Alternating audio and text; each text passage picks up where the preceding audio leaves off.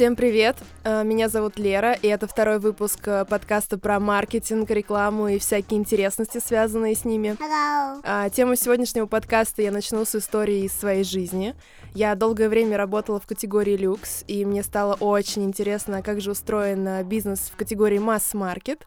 И тогда внутри компании я перешла с одного бренда на другой и познакомилась с Надеждой.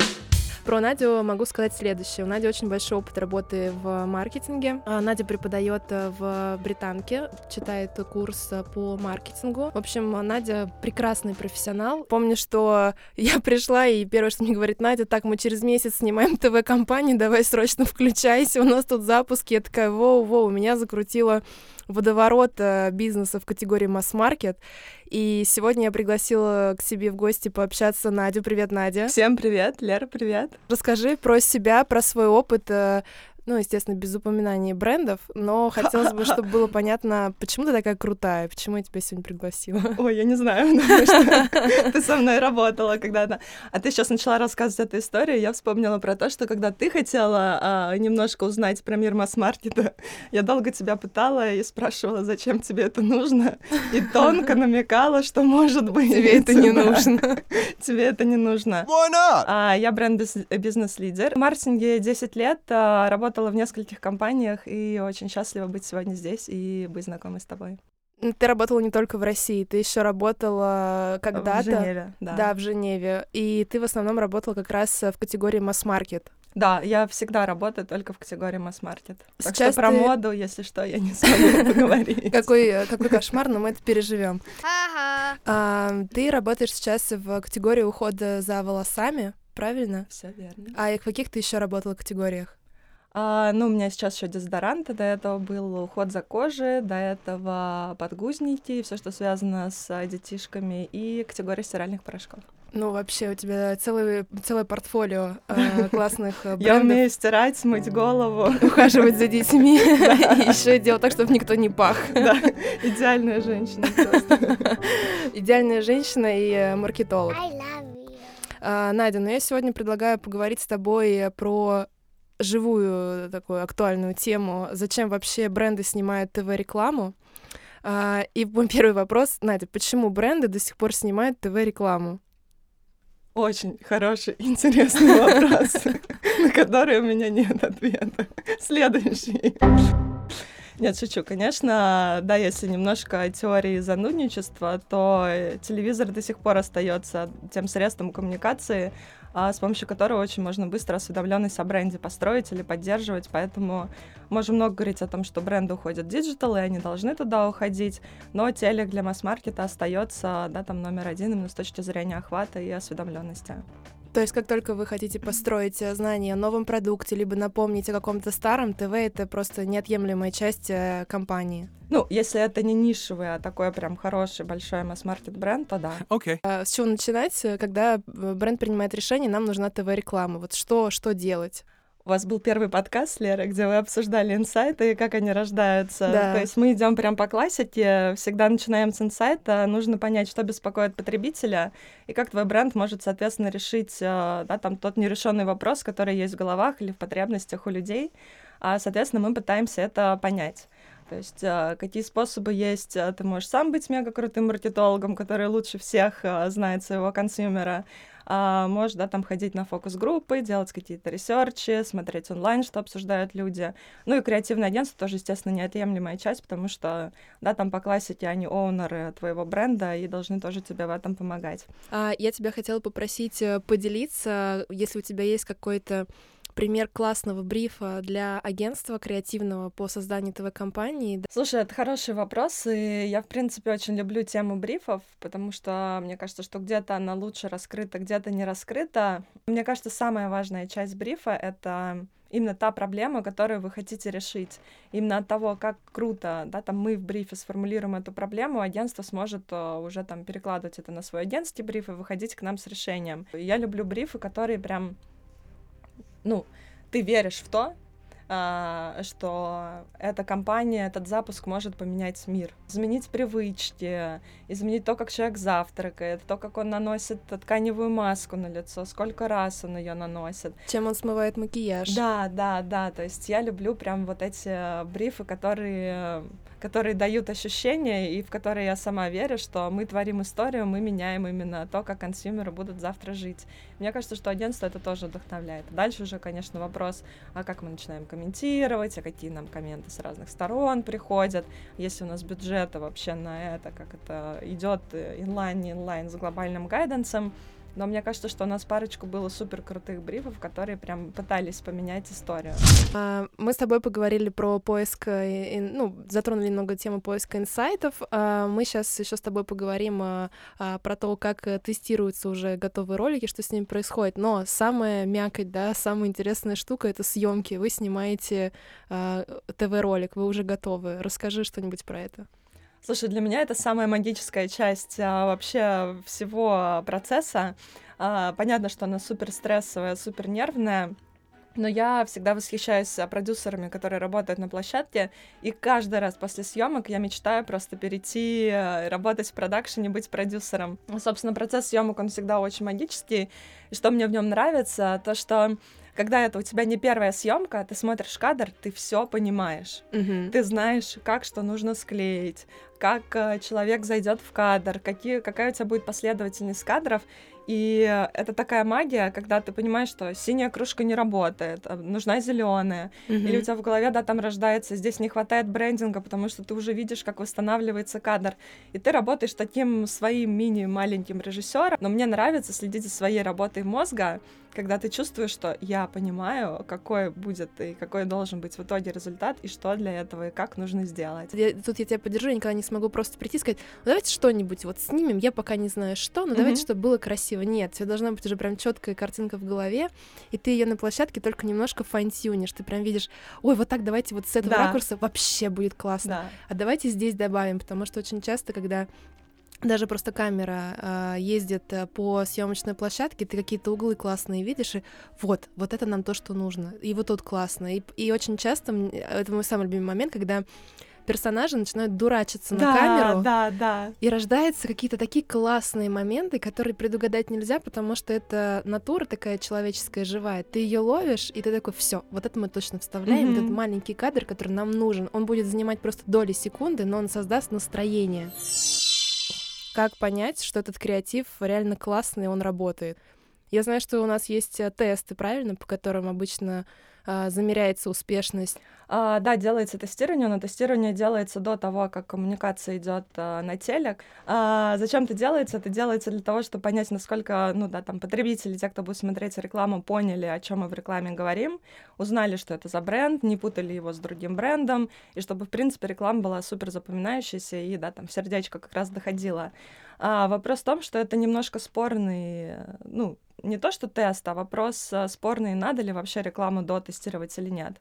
А, потому что, допустим, у меня был опыт работы в другой компании, а, где наш а, Марк Дир говорил, что я лучше знаю, да, там, чем потребители, mm-hmm. будет крутой креатив или нет, они могут его полностью ненавидеть, но он будет работать на продаже.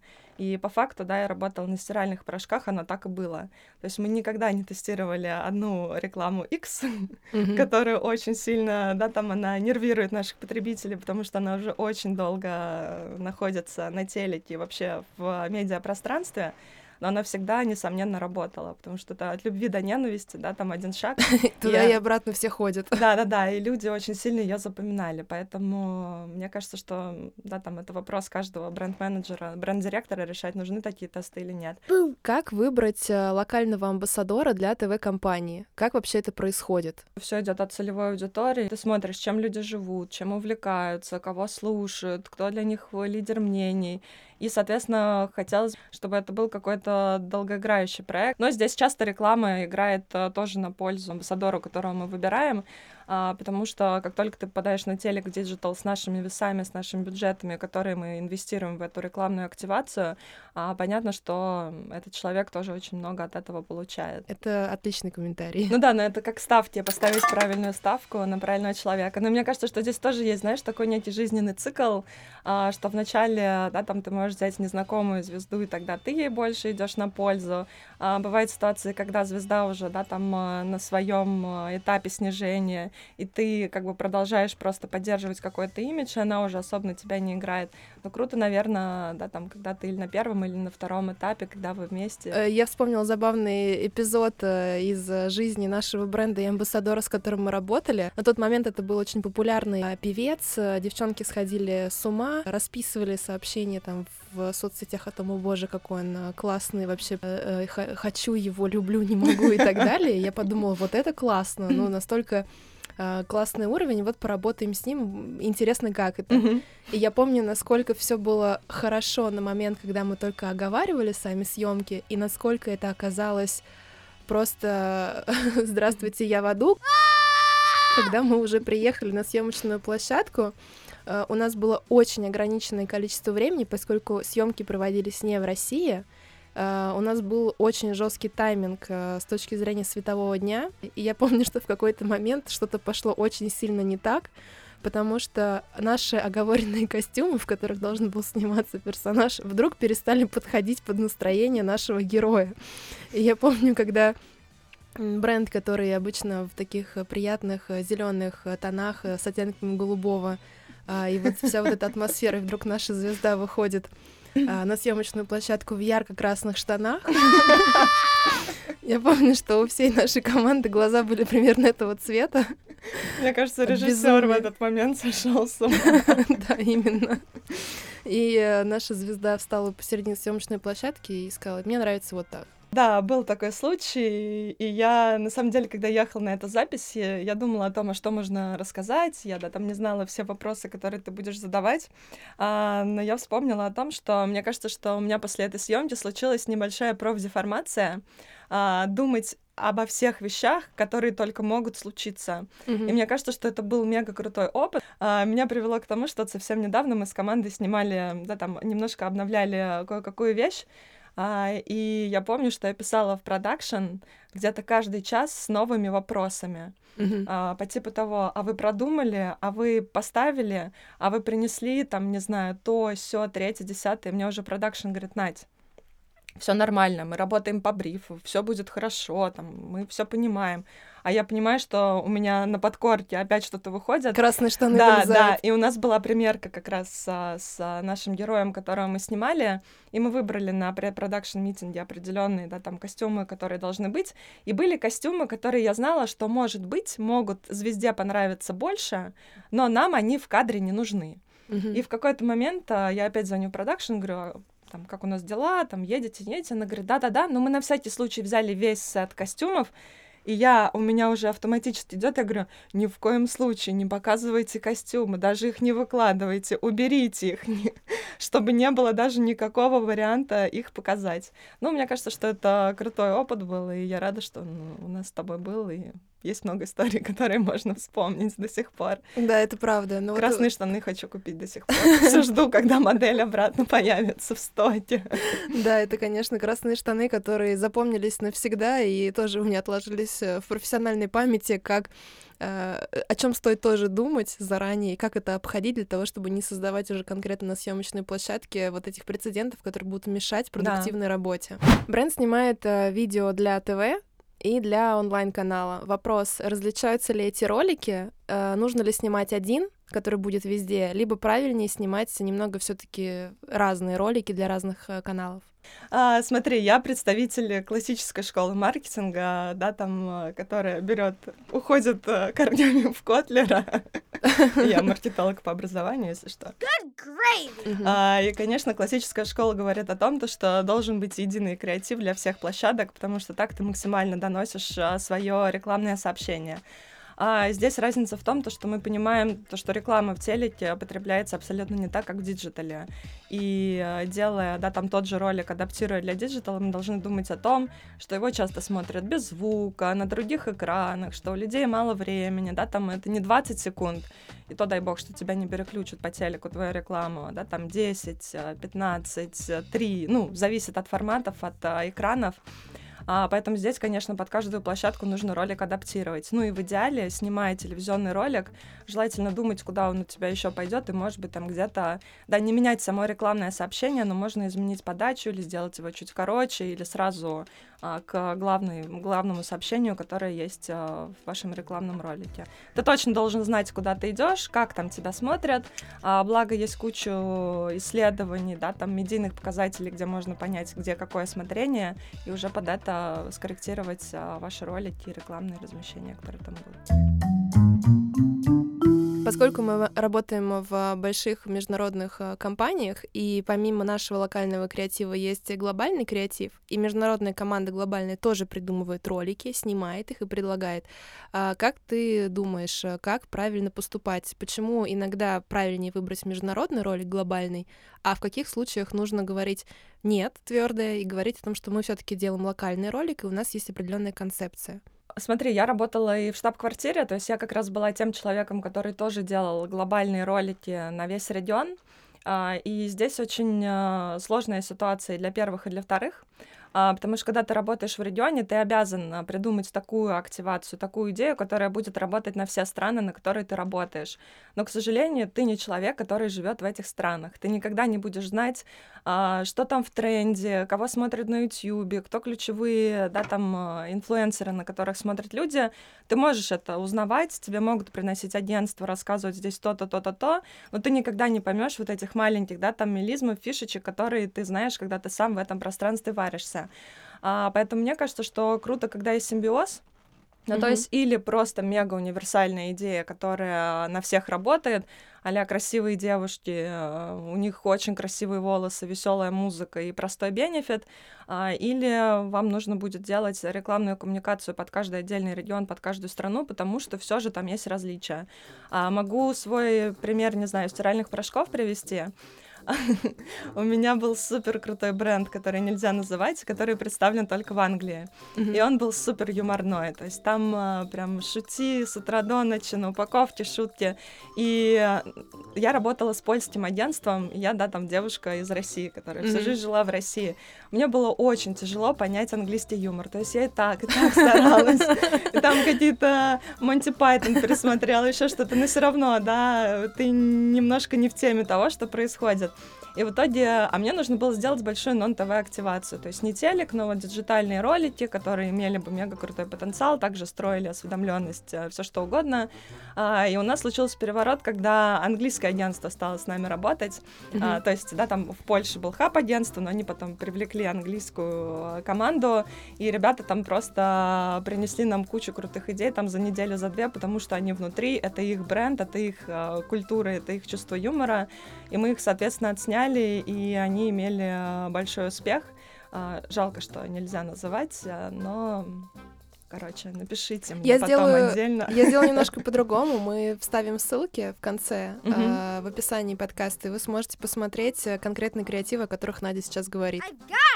Значит, мы прошли все этапы, да? Мы подготовились э, и приняли решение, что ролик нам нужен. Мы решили, что мы снимаем его локально. Мы провели съемки, мы его протестировали. В общем, мы такие молодцы, мы действительно создали компанию, в которую мы верим. Остался шаг последний, да, пустить э, на воздух, не просто отдать, э, а, поставьте его на ТВ, а еще определить, собственно, какие там бюджеты, а на какую аудиторию мы работаем, и вот это все. Как происходит этап медиапланирования ТВ-компании. Просто хотела пошутить, сказать, что и следующий приглашенный человек будет из медиа-агентства. А, не, на самом деле, очень хороший вопрос. А, к счастью, мы работаем, как ты уже несколько раз повторила, в больших а, компаниях, корпорациях, у которых для этого есть специальные агентства, которые ведут, занимаются медиапланированием. А, это чистое математическое моделирование, когда ребята берут наши вводные по целевой аудитории и смотрят, на какую реально целевую аудиторию нужно закупать, чтобы достигнуть нужного уровня а, осведомленности, охвата частоты рекламного сообщения. И там уже с помощью как раз моделирования можно понять, можно ли там, не знаю, 5 лет дополнительного возраста добрать или где-то подсрезать, чтобы именно максимально выйти на эффективных а, показателях и на эффективных бюджетах. Бюджеты, к сожалению или к счастью, мы, естественно, не разглашаем, но есть подход, да, что у тебя есть, должна быть определенная эффективная частота. Но дальше у каждого бренда есть своя стратегия. Кому-то достаточно флайтовой, то есть когда мы идем, а, да, там два месяца на телеке, потом перерыв, потом опять два месяца на телеке и так далее. У кого-то стратегия постоянно быть на телеке, но на более низких а, весах, ну то есть когда а, реклама крутится с меньшей частотой, с меньшим охватом. То есть там уже каждый решает для себя, в зависимости от того, в какой категории вы работаете, какие там правила игры, какой у вас бюджет вообще есть, ну и так далее. Но обычно бюджет на ТВ это какие-то космические деньги, исчисляемые там десятками миллионов а, для это того, чтобы да, деньги. Да, для того, чтобы все-таки быть э, увиденными во всем э, разнообразии рекламного мира, особенно на ТВ. Да, но дальше тоже можно посмотреть, насколько тебе нужно национальное покрытие. Может быть, ты хочешь брать орбиталку или пойти только в какие-то отдельные регионы. Что такое орбиталка? Ну, это орбитальное ТВ, угу. а, которые, ну, ты отдельно по подписке покупаешь. А, я поняла, да. то есть национальное это то, что есть в каждом доме, да, условно, да, да там да. Первый канал России и так далее, а орбитальное это то, что можно подключить да, дополнительно. Да, да. Угу. И плюс еще есть э, региональное ТВ, правильно? Ну, как правило, насколько я помню, региональные очень часто любят делать э, в кооперации с каким-то конкретным партнером. То есть, если есть какая-то развитая сеть, конкретно, не знаю, там в Уральском регионе, uh-huh. то а, закупается а, медиа размещение, а, где говорится, купите вот этот шампунь вот в этом магазине. Да, все верно. Надя, поделись, а, какую ТВ-компанию конкретно ты любишь? Вот какие тебе компании нравятся, как вот как Надя? Из последнего, недавнего, мне ничего топ of mind не приходит в голову. Мне кажется, что у нас очень много такой стандартной классической рекламы, которая делается по канонам внутри категорий.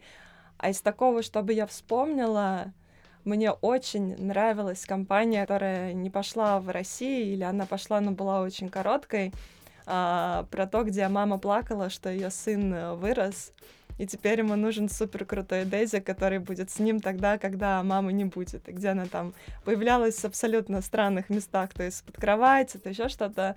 Я люблю такую рекламу, которая тебя заставляет улыбнуться, посмеяться или поплакать. Я безумно люблю это очень плохо, но я безумно люблю душесчипательные ролики. Mm-hmm. Я знаю, что заставить людей расплакаться намного сложнее, э, намного проще, чем там рассмеяться или еще что-то, но я ничего не могу с собой поделать. Well, thank you very much. Лер, спасибо тебе большое. Я знаешь, чем бы хотела со своей стороны закончить этот прекрасный подкаст? Да.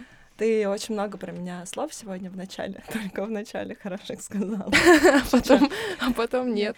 А, я вспомнила один момент, который я часто привожу в пример, а, когда британки преподаю, когда мы говорим про компетенции бренд-менеджера, то, что он должен уметь делать, то, как он должен быть на связи с консюмерами. Ты у нас отвечала за супер янг молодую аудиторию, и я помню, как буквально, не знаю, за полгода ты стала главным разносчиком последней информации о рэп-батлах.